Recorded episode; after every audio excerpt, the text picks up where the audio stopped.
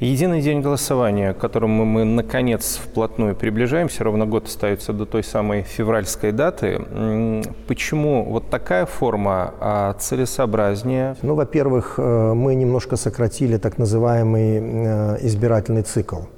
Если мы каждую кампанию раньше проводили отдельно, в промежутке четырех лет да, мы постоянно находились в каком-то избирательном процессе.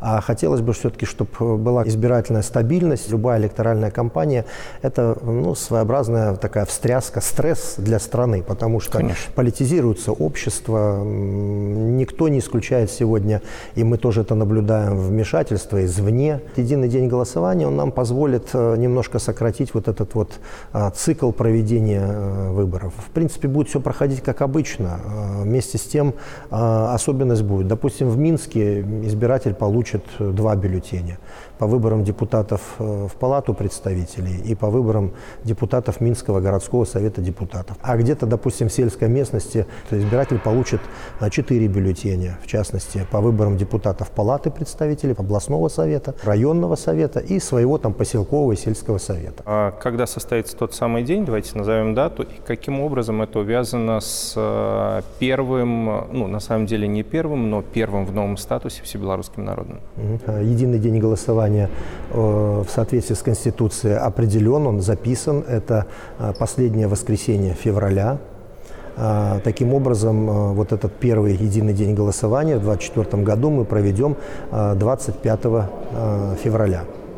А, соответственно, опять же, Конституции заложено, что после единого дня голосования, не позднее, чем через 60 дней, должно состояться первое заседание Всебелорусского народного собрания.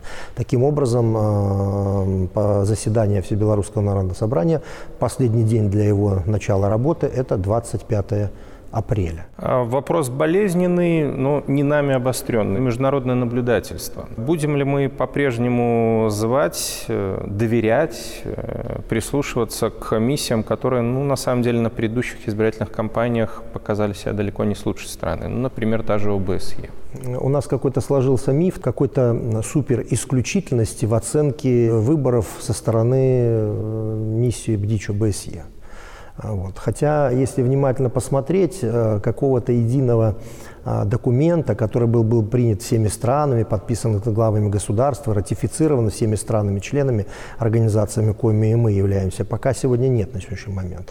Там идет руководство исключительно методическими рекомендациями, причем под каждый выбор они могут быть разные. Поэтому не принципиально, а, сколько этих будет международных наблюдателей, приедут те или иные, не приедут они и так далее. А, наша задача организовать избирательный процесс в соответствии с законодательством.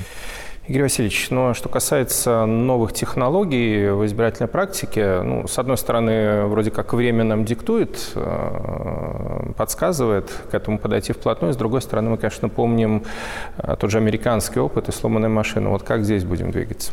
А, пока 24-25 год будет проходить традиционно, потому что применение а, каких-то цифровых технологий не происходит сами по себе. Необходима а, серьезная, кропотливая работа. Центральная избирательная комиссия поставила задачу разработать вообще концепцию цифровизации значит, э, избирательной системы. Сейчас прорабатываем с э, Министерством внутренних дел.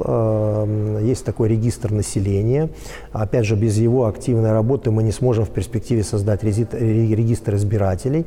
А, такая перспектива может открыться. Но вот в этом году мы попытаемся списки избирателей все-таки составлять из регистра населения. Ну, электронное голосование, вы тоже понимаете, что это тоже непростой вопрос. А, вот Российская Федерация его использует, хотя они 100% населения не накрыли этой системой голосования, и вряд ли они накроют. Второй момент, э, электронное голосование все равно вот каждую электоральную кампанию подвергается каким-то хакерским атакам и так далее. То есть это должна быть достаточно надежная программа. Здесь есть свои и плюсы.